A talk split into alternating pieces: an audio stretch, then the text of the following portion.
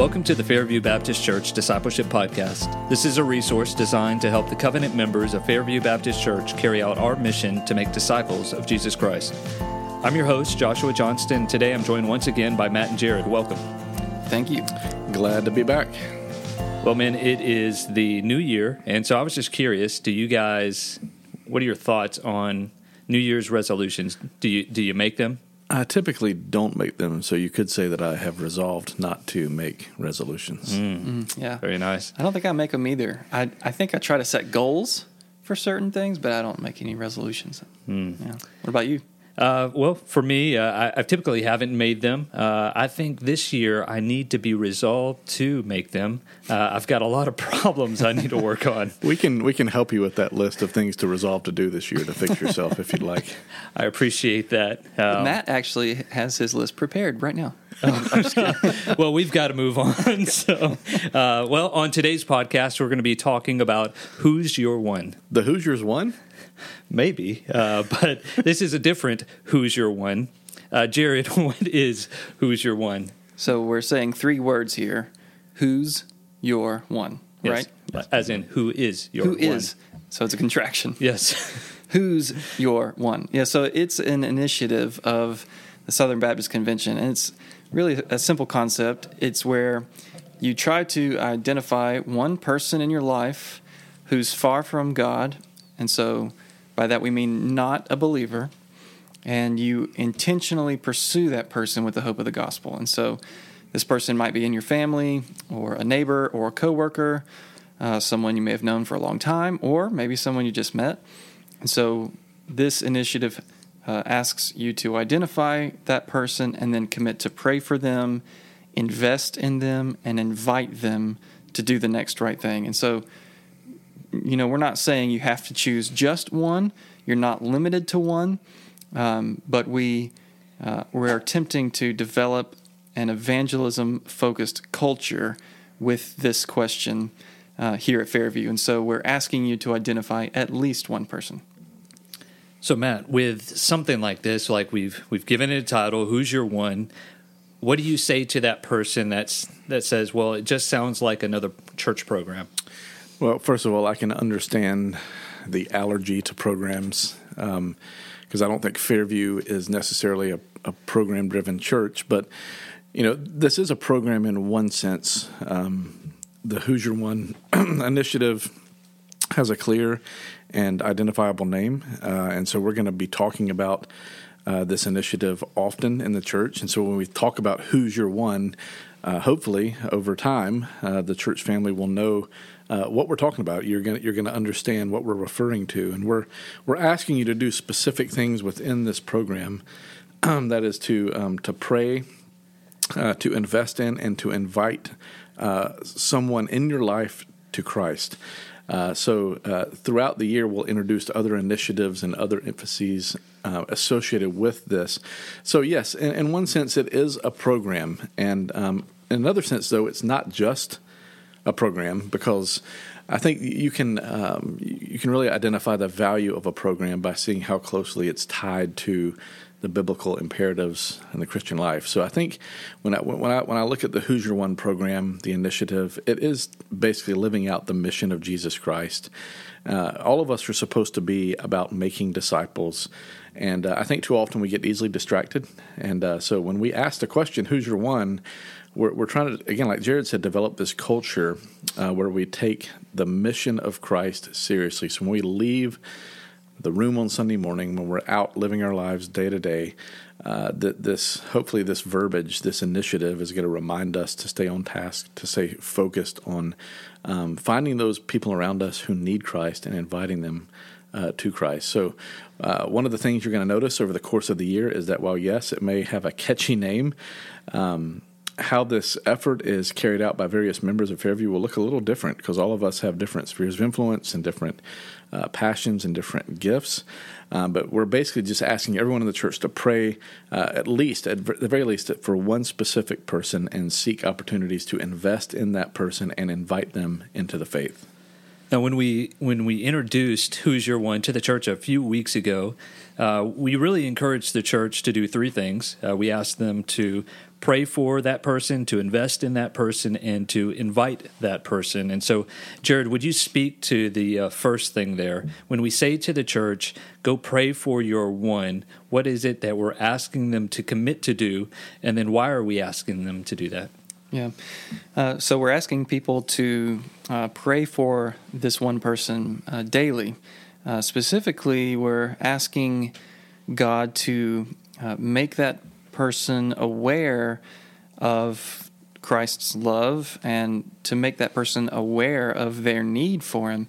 Uh, and also um, for God to give them faith, uh, to repent for their sins and to believe in Jesus. And so, uh, as we do this, um, th- we'll give out some helpful tools that we can make available here in these podcast notes, um, such as a prayer guide that that has been developed for Who's Your One and it's got scripture references uh, each day that, and it's a great tool that can be used throughout the year.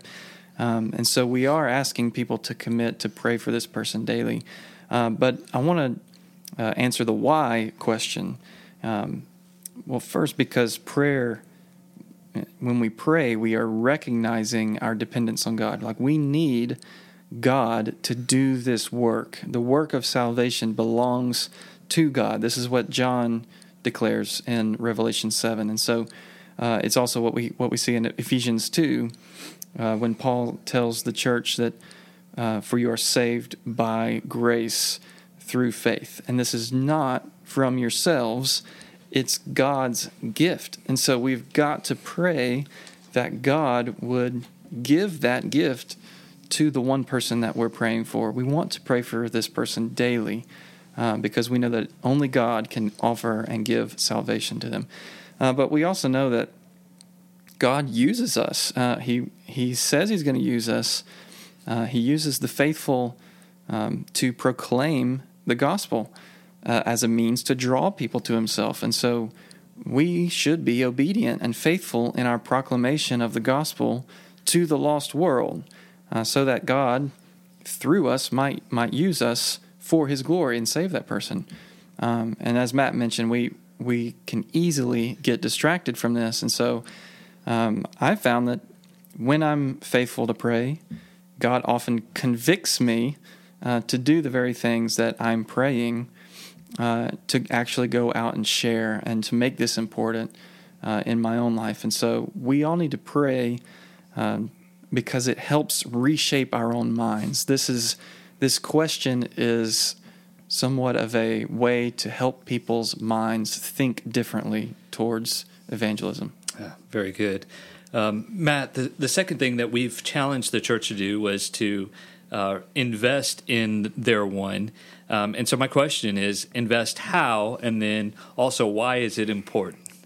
Let me start with the second question first, which is why is it important? You have to understand the importance of it before you get to the the how. And so, you know, our hope is that through investing in people, we can build a relationship that you can not only share Christ's love with them, but also share with them Christ Himself. And so, I think this is the area we often miss the boat in when it comes to our evangelism.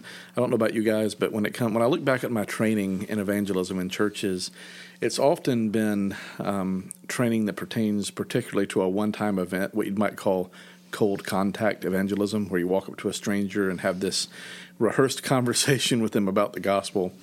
And uh, I think we certainly should have those opportunities. We should be doing cold ca- cold contact evangelism in, in, in many ways. But uh, for most of us, the everyday relationships, the people that God has placed in our paths and in our lives, those are opportunities where we should be prepared to share our story and to share the good news of the gospel. And um, and if we're not thinking um, intentionally about how we're sharing the, the gospel conversationally or in their everyday relationships, you know, those types of interactions can come across as inauthentic. I mean, you think about trying to use a cold contact evangelism tactic with someone you know very well. It may not go as well as you think. So, um, as we develop these relationships and we get to know people, we can care for them. Uh, we can know where they are in their spiritual life. We can know their needs and speak to their concerns and the issues they might have and explain how the gospel how Jesus Christ, how the, the good news of the gospel of the death and the resurrection and the eventual return of Christ, it really helps answer the most important questions in all areas of life. And so I believe as, as we invest in people's lives, uh, we can build trust and create more opportunities to share the gospel with that person. So that's why it's important. Um, as far as the how to, how to invest, I think this can take uh, many forms depending on your rhythm of life and your gifting and your passions. I mean, it could be a regular call to a friend asking how they're doing, it could be finding um, like interests with people around you, family members or friends, and doing those things with them. It could be making gifts or food or, or treats for neighbors and regularly inviting them to dinner. I think the ministry of hospitality, inviting people into your home or into your life, sharing uh, times around a table and a meal, though that's a lost art in our culture. And I think um, there are really endless options here. And I think this is where um, seeing evangelism differently and focusing on uh, one person or a couple people, uh, you can get creative with how you create environments or how you create um, just welcome places where the most important questions of life can be um, explored. And it's it's simply just a strategy, uh, an intentional strategy to ve- to develop deep, meaningful relationships with people. Um, that really just occurs through um, investing our lives in, in, in, with with time and energy with other people. Uh, very good. Um, well, finally, Jared, uh, when we tell the church to invite their one, um, I mean, are we are we simply telling them to invite someone to church? Uh, I think that can be part of it. Uh, it certainly can be part of it. I think it is more than that, though. And so, um, our hope is that through uh, developing these relationships, that you're able to share your faith. And the I think the ultimate hope would be that you invite this one person to enter a relationship with Jesus. So again, we're talking about someone who's not a believer uh, that you have identified as the one that you're sharing with. And so it could be that this invitation is for them to believe in Jesus. And so uh, if they're not ready to enter that type of relationship, then it could be that um, it's a good idea to invite them uh, to something that's appropriate going on in the church community. Uh, maybe a Sunday morning service or life group or an outreach event, um, or maybe it's you invite them to sit down and read the Bible with you. Uh, that is actually a really good way um, to develop that relationship if they're open to that.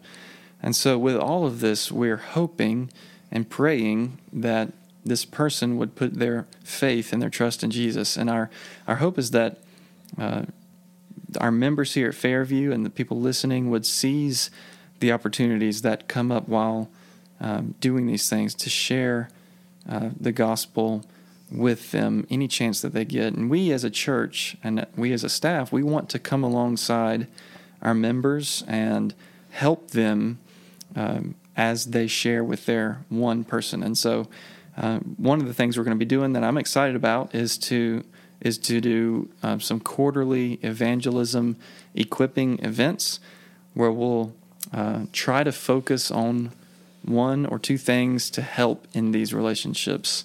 Uh, and we'll talk more about those as we go through the year.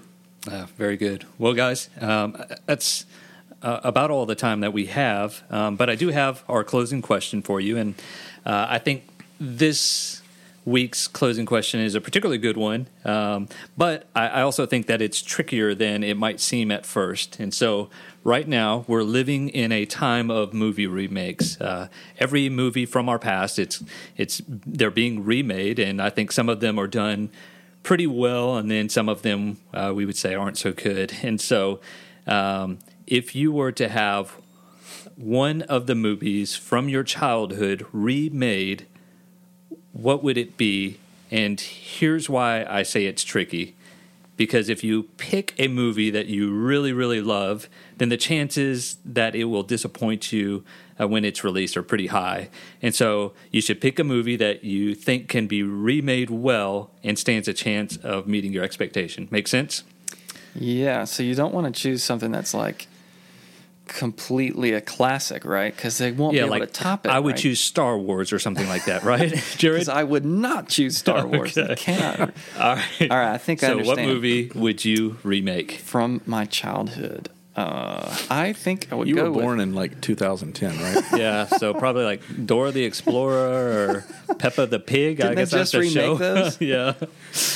Uh, I was born in 1989. For those who care, yeah. So, but this is this movie I'm going to choose is from before I was born, but I grew up watching it. The Swiss Family Robinson. Oh, that's a good movie. Yeah. It was. I mean, it's really good. The old one, but Yeah. I think it would be. They could redo that one in a fresh way, and it would still be good, and you could still appreciate the old one and Yeah. still enjoy the new one. I think it could be done well. Matt, what about you? Okay, I'm going to go out on a limb here because I know this. This is in a sense a classic. I'm going to say E.T. Oh my goodness! I know. Here's why. It's almost like an invitation to failure, whoever tries to do it. But I think with technology, it could be really exciting to see what they would do. I mean, the the special effects in that movie are some they're somewhat dated, but they're done as well as they could be in that time.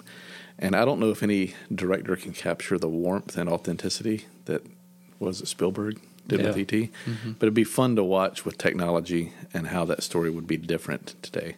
So, So there's would my it- risky pick. Would it be like E.T. Returns to Earth? That's number two, That or would would it be- be a remake?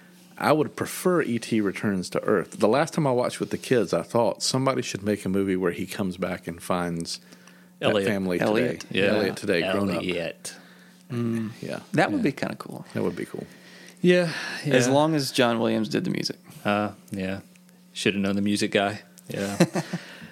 uh, well, you know, for me, I think I'll cheat. Uh, I'm going to reach back to earlier in our podcast and uh, with a shout out to John Griggs, I'm going to say Hoosiers. That's a good movie, man. I don't, I don't know. I think it could be remade. Yeah, Is Gene Gene Hackman still Yeah. alive? Uh, barely. Yeah, Is- he's still coaching. Is Hoosiers some type of sports thing? Can he still wear that leather jacket? They were a sporting unit that played together. A sporting dynasty? Dynasty. yes. well, uh, that's about all of our time today. Um, Matt and Jared, thank you for joining me today. Until next time, Fairview, may we exist to make disciples of Jesus Christ.